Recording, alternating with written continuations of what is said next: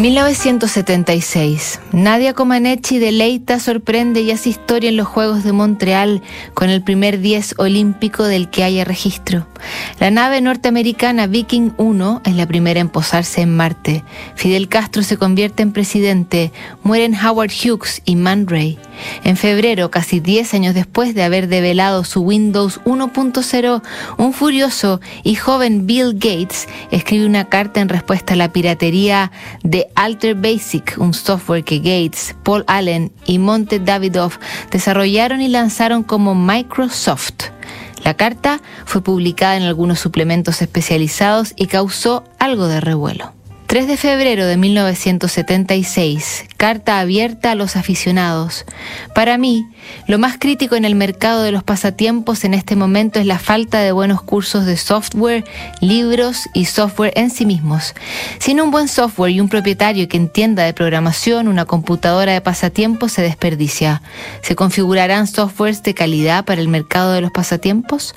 Hace casi un año, Paul Allen y yo, esperando que el mercado de pasatiempos se expandiera, contratamos a Monte Davidoff y desarrollamos Alter Basic.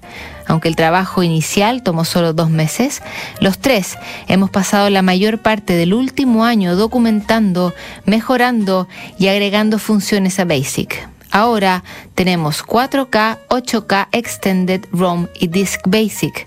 El valor del tiempo de la computadora que hemos utilizado supera los 40 mil dólares. Los comentarios que hemos recibido de los cientos de personas que dicen que están usando Basic han sido todos positivos. Sin embargo, son evidentes dos cosas sorprendentes. Uno, la mayoría de estos usuarios nunca compraron Basic. Menos del 10% de todos los propietarios de Alter han comprado Basic. Y dos, la cantidad de regalías que hemos recibido de las ventas a los aficionados hace que el tiempo utilizado en desarrollar Alter Basic valga menos que 2 dólares la hora. ¿Por qué es esto? Porque la mayoría de los aficionados deben saber, la mayoría de ustedes roba su software. El hardware debe pagarse, pero el software es algo para compartir. ¿A quién le importa si se le paga a las personas que trabajaron en él? ¿Es justo?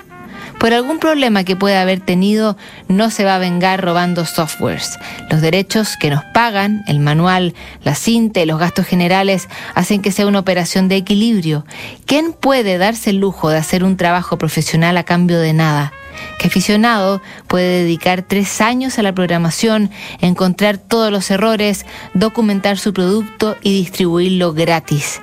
El hecho es que nadie más que nosotros ha invertido mucho dinero en un software para pasatiempos.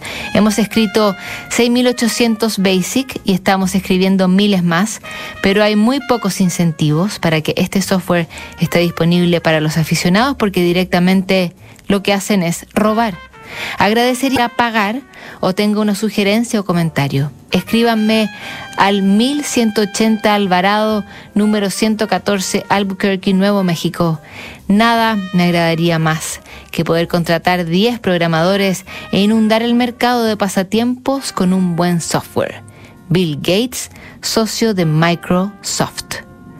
Las cosas no han cambiado mucho desde esa ira de Bill Gates hace 50 años atrás. De hecho, son cada vez más y desde distintas industrias, los que podrían hacer suya la queja del actual filántropo. Revisamos mañana más cartas en Notables.